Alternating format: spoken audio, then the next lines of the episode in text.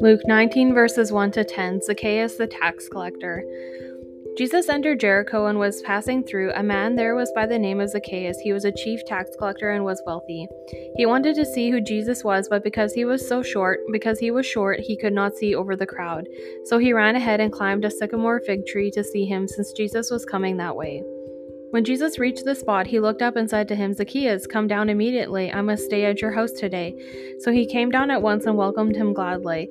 All the people saw this and began to mutter, He has gone to be the guest of a sinner.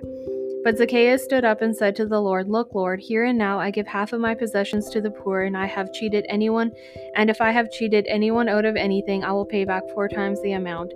Jesus said to him, Today salvation has come to this house, because this man too is a son of Abraham, for the Son of Man came to seek and to save the lost.